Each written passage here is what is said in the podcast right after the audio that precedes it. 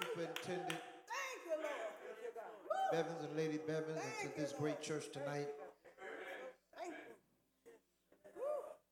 Hallelujah. We count it a pleasure to be here on tonight. Yes, thank you, Lord. Let's go to work. Thank you, Lord. Turn your Bibles, if you will, to the book of Leviticus. Yes, Leviticus chapter 6. I'm not going to hold you long. thank you, Lord. Thank you, Lord. Leviticus chapter 6. I just want to be an encouragement to this man of God who have been such an encouragement to me and so many. Leviticus chapter 6.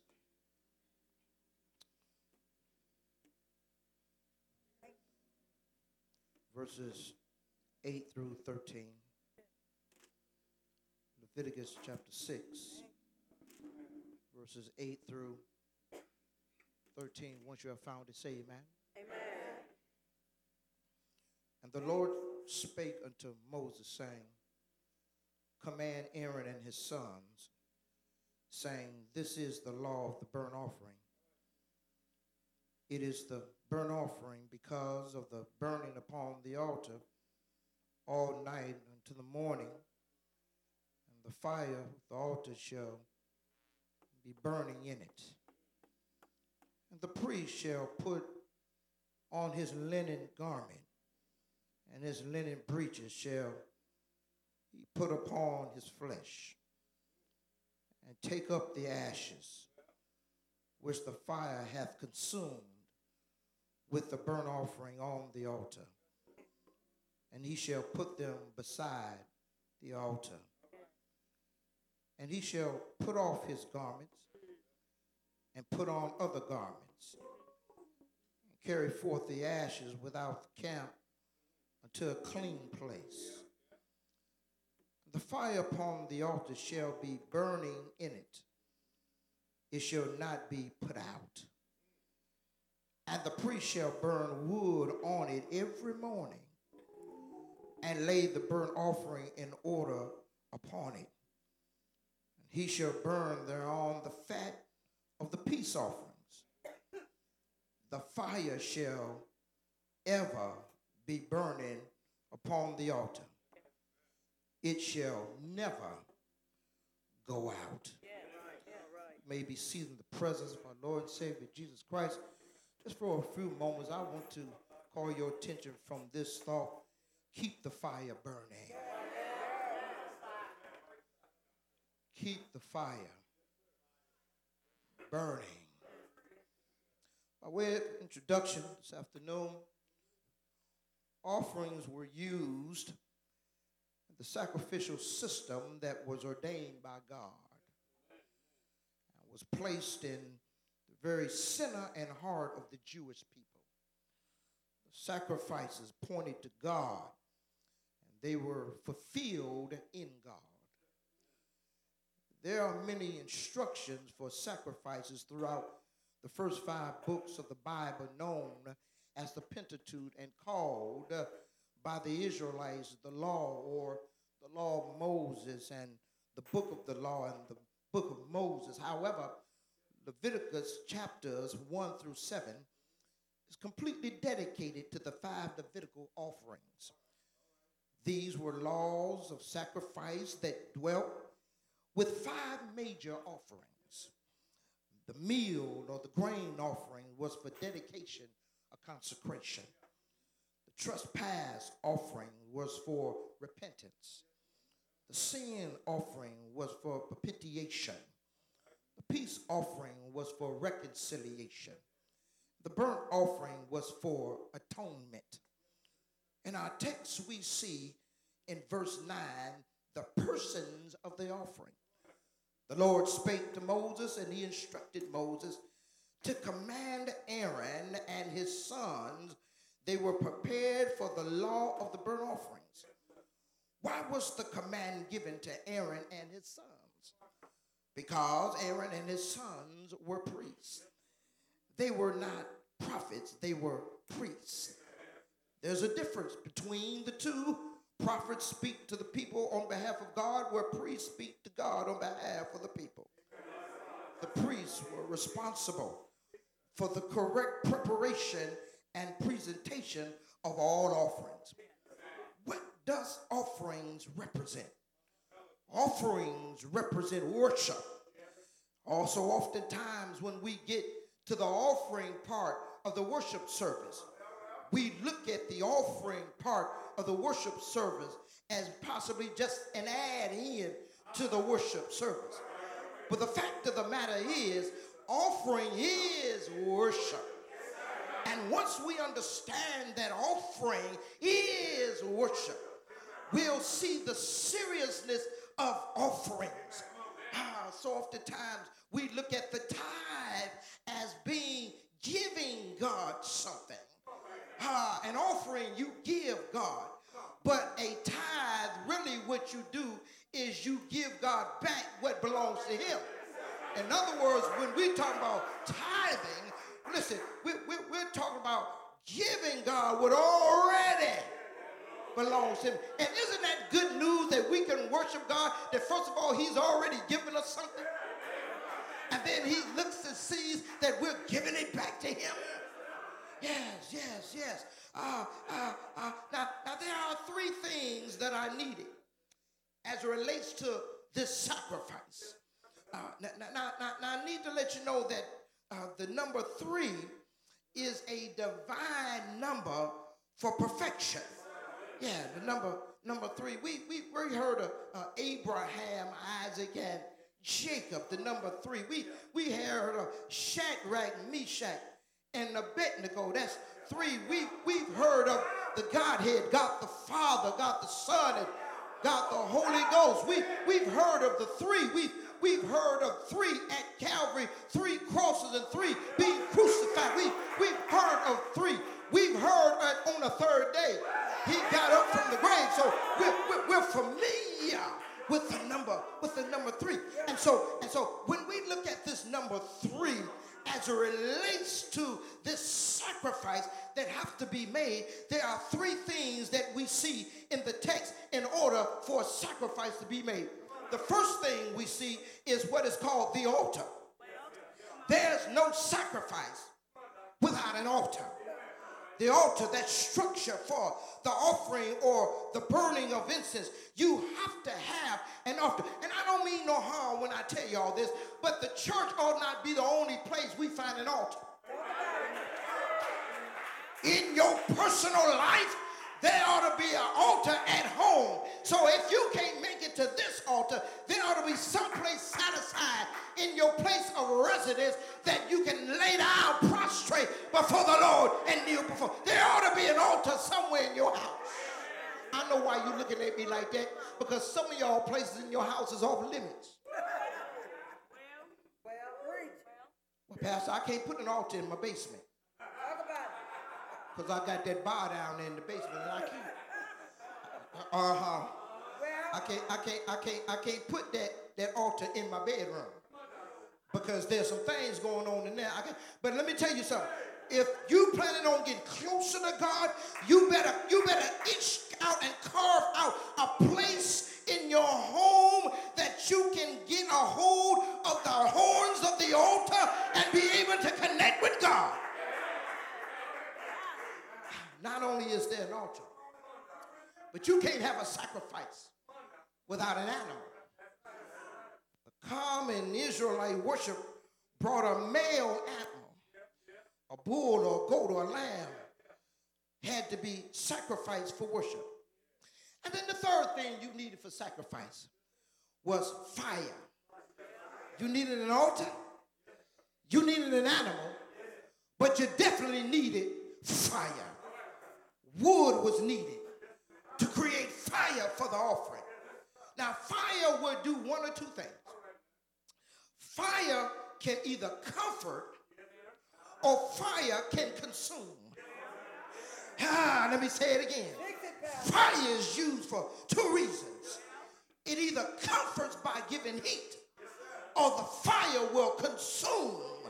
And I want to know if there anybody in here that needs God's consuming fire. Ah, we got to realize and understand, my brothers and sisters, that if we're going to get close to God, and if God is going to be pleased with us, there's some things in our lives that we need God to burn off. I wish I had somebody in here.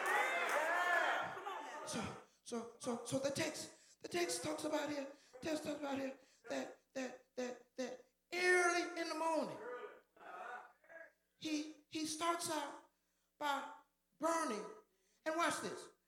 He burns the offering, and the offering burns at the altar all night until morning. And the fire of the altar, the Bible says, shall be burning on it. Now, watch this. The Bible talks about that when the man of God starts out by starting this fire, he doesn't start out with wearing whatever he wants to wear to go to the altar. He has altar clothes in order to get in the presence. Y'all. See, see, see, part of the problem with the modern day church, folk want to dress any kind of way in the presence of God. But I'm here to let you know that you see, okay, I, I, I, I'm, I'm still young. I'm not that old. But some of y'all can testify to the fact that when you were raised, mama and daddy bought some clothes that were church clothes. And you couldn't wear them clothes outside and play with them. They were, they were church clothes. Matter of fact, they bought you church shoes. You can go out playing football and basketball with your church shoes on. You, those clothes were set aside for church and worship. And so the priest had what was called a, a linen garment that he would put on. And this linen garment he would put on with linen breeches. And then he would use this, watch this, and when it was time that when the fat of the altar begins to burn, what it happened is the burning of the fat of the animals on the altar produces ashes. Ah, ah. Now, now some of y'all may not realize what the burning means. When the animal is sacrificed and it produces ashes. Ashes represents sin. Oh. Ashes represents sin. And so the man of God, every day, when he goes to sacrifice, he's sacrificing not just for himself, but he's sacrificing and and and and he's putting animals on the altar, sacrificing for atonement for everybody. Ah, ah, that's why that's why the year of atonement it comes around once a time because there was a sacrifice for the year of atonement for your sins. And so here is the priest. He's he's there at the altar and he's dressed in his linen garment and he's giving the ashes, taking the ashes from the altar. And what he does, he takes the ashes from the altar and he separates the ashes from the fire. Why does he separate the ashes from the fire? Because ashes represent sin, and the more ashes is built up, what it'll do, it'll smother the fire. Could it be that part of the problem in our churches is our ashes are smothering our fire? Could it be it's too much sin that is smothered? Okay. Uh, uh, that's why that's why you have the man of God. And the man of God goes to the altar and he prays. And what he does, he prays that the ashes be removed from the fire. Uh, uh, uh, now, uh, Pastor Bevins, I'm a pretty good barbecuer. I think I do pretty good. And, uh, and one of the things that I used to do is when I used to barbecue and I saw the fire going out, I would put more charcoal in, put more lighter fluid in to restart the fire. But I found something out. The fire wasn't going out because it needed more charcoal. the fire was going out because the ashes built up. So what I learned how to do is that I learned how to get me a little poker and get me a little stick. And I started moving the ashes from away from the remaining fire. And once I removed the ashes from the fire, then the fire will continue then the fire will continue to burn. And I'm just here to let you know maybe we need to start moving some ashes away from the fire. That the fire fire may burn. I'm here to let you know that we have to have perpetual fire. With the fire have to keep burning. And i want you to know that the text talks about how the priest would take those ashes and before he would take those ashes he would change his clothes because one clothes was dealing with removing sin from the fire. But then he had some other clothes he was putting on. And that clothes he wore was to take those ashes, watch this, outside of the t- listen, y'all, y'all not hearing me. And so, and so, and so, and so here it is, the priest. The Bible tells him that the fire should burn upon the altar every morning put burn some wood every morning. Make sure not not not not sometimes, not every once in a while, but every day. The priests have to make sure that the fire continues. Not not one day, but every day. The man of God have to make sure that the fire keeps burning. Sitting there, that's why you ought to be thankful you got a man of God that prays for you. And he's making sure that your fire keeps on burning. He prays for you. He intercedes for you. Can I tell you something about intercession? We hear people talk about interceding. I don't believe people really understand what interceding really is. When you intercede for somebody, you're not just praying for them, but you're praying as them. Let me repeat that. Interceding is not you just praying for somebody. Interceding as you praying as them. See, when you pray for somebody, you may not be necessarily praying with the urgency that they need. But when you step in their shoes and you pray as them, you'll pray with urgency that that individual will pray with. Watch this. He says, he says, he, said, uh, he, he, tell, he tell, God tells, God tells Moses and, and, and, and he tells the sons, he said, listen, this is what I need you to do. I need you every morning, lay the birth offering. And I want you to do this. I want you to make sure that the fire is ever burning and that the fire never goes out. Now, now perpetual fire uh, means that you can't put it out, can't put no water on it, can't stomp it out, can't fan it out, can't blow it out. The fire got to keep burning. I told you that fire represents worship. Who have you allowed to pour water on your worship? Who have you allowed to smother your worship?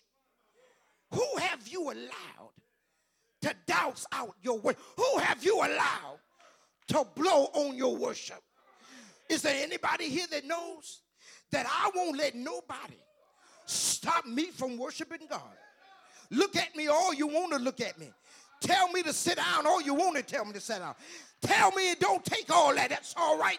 And the reason you can tell me it don't take all that, because you haven't been in my shoes. But if you've been where I've been and have seen where God has brought me from, you'll be shouting along with me too. Is there anybody here that knows that I can't let nobody stop my worship?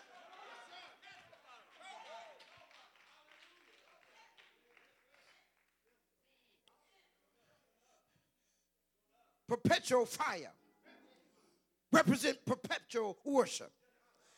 Perpetual fire symbolizes the continual need for atonement and the reconciliation with God. Once the ashes have been cleared, then more wood can be added to the fire. Ah, more wood needs to be added to the fire. I said, more wood needs to be added to the fire. More wood is more prayer. More wood is more praise. More wood is more word. If you're planning on the fire, keep burning. You have to add more wood to the fire. Is there anybody here that knows that wood brings about smoke? And when wood brings about smoke, smoke brings about an aroma and a fragrance that goes upward. And so when we begin to praise God, and our worship is for real, the fragrance of our worship leaves our spiritual body and it goes to God, where God is pleased with our worship. And the reason our worship needs to be for real, because the Bible says that the Lord seeketh after those who will worship him in spirit and in truth. Is there anybody here tonight that knows that God is pleased with your worship? That God wants a real worship? That God wants a real praise? Is there anybody in here that wants your fire to keep burning? Is there anybody here that wants the Lord to keep burning on the inside of you? Is there anybody in here that know the Lord walks with you and he talks with you? Is there anybody in here that can testify to the fact that the Lord holds your hand, that the Lord guides your feet? And when you think about how far you've come, the reason you owe God a worship and the reason you owe God a praise, because you realize and understand that you didn't bring yourself, but through many dangers, toils, and snares, you've already come. Is there anybody here tonight that know you come thus far by faith? Is there anybody here tonight that know it was the grace of God that have brought you thus far? Why don't you lift up your hands right where you are and begin to worship God? Is there anybody here tonight that can think about how good He's been? Is there anybody here tonight? You know He healed your body. Is there anybody here tonight? You know He paid your bills. Is there anybody here tonight that know He kept your mind? Is there anybody here tonight that know that the Lord does all things well? Look at your neighbor and tell your neighbor, say, neighbor, I thank God for blessing me.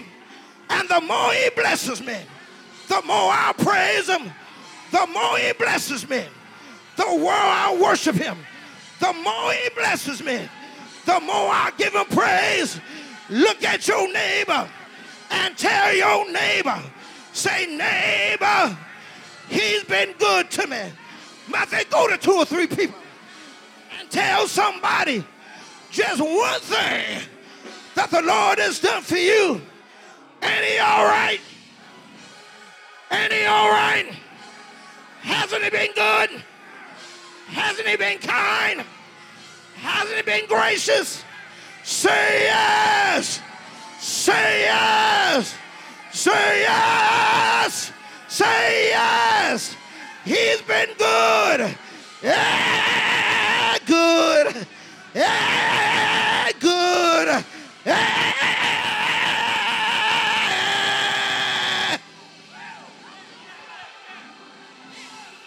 been good. He's been kind. Is there anybody here that can thank God? And just in case you don't think He's done anything for you, if you're saved, sanctified, filled with the Holy Ghost, you ought to thank God that Jesus died. Y'all know I'm Baptist. If Jesus died on a hill called Calvary, one Friday, he died. They nailed his hands, they nailed his feet, they pierced him in the side, put a crown of thorns on his head, locked his head in his shoulder, gave up the ghost, buried him in a borrowed tomb, stayed there Friday. Stayed there Saturday. But is there anybody here that can give God praise that are early? I said early. I said early. Sunday morning, he got up with all power power to heal, power to save, power to raise up a bow down head. Do you got a reason to thank God because you're saved? Say, Lord, I thank you for saving me. Lord, I thank you for keeping me. Lord, I thank you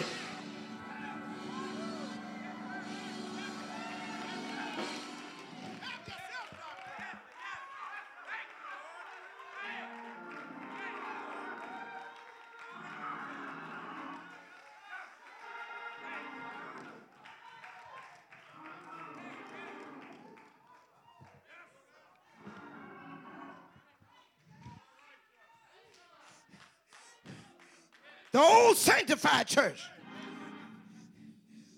Faith Temple Church of God in Christ, and East Chicago used to do it like this I'm satisfied with Jesus. I'm satisfied with Jesus. I'm satisfied with Jesus. Satisfied with Jesus. Satisfied with Jesus. I'm satisfied with Jesus. Can't make me doubt him.